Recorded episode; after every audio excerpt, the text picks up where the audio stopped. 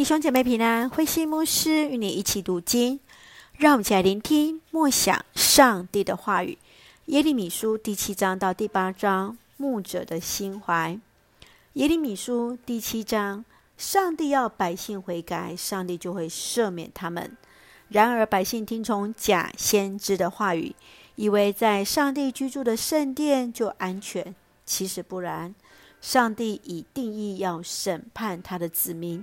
因为百姓在圣殿放置偶像，上帝所要不是祭物，而是遵行他的旨意。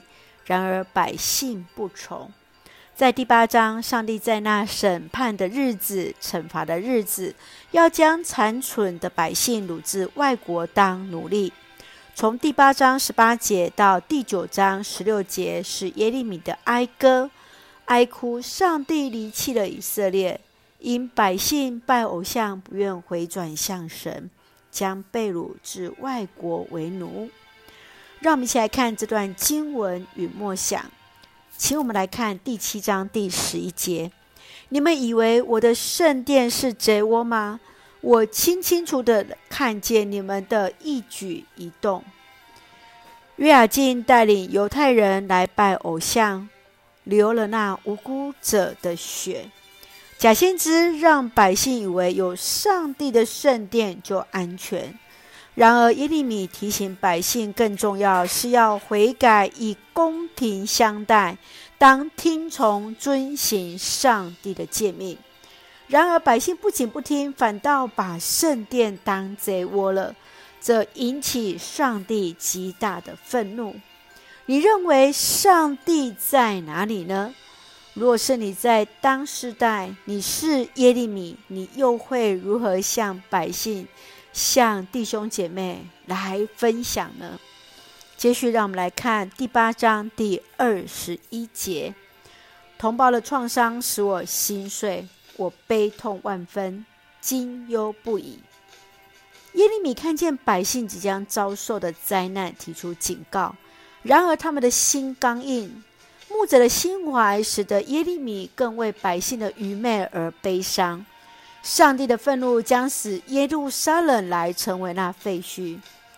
你认为现代的牧者的身份和职责是什么？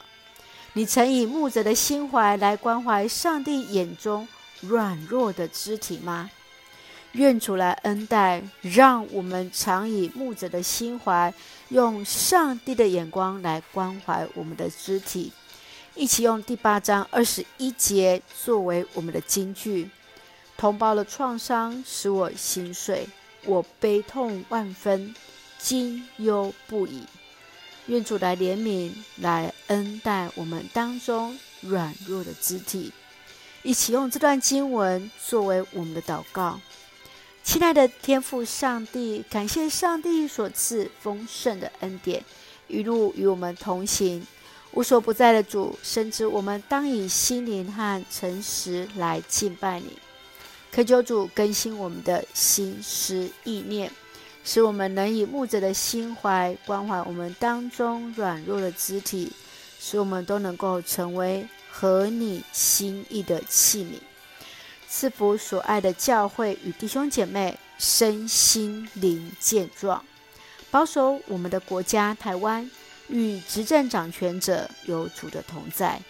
感谢祷告是奉靠主耶稣的圣名求，阿门。弟兄姐妹，愿上帝的平安与你同在，大家平安。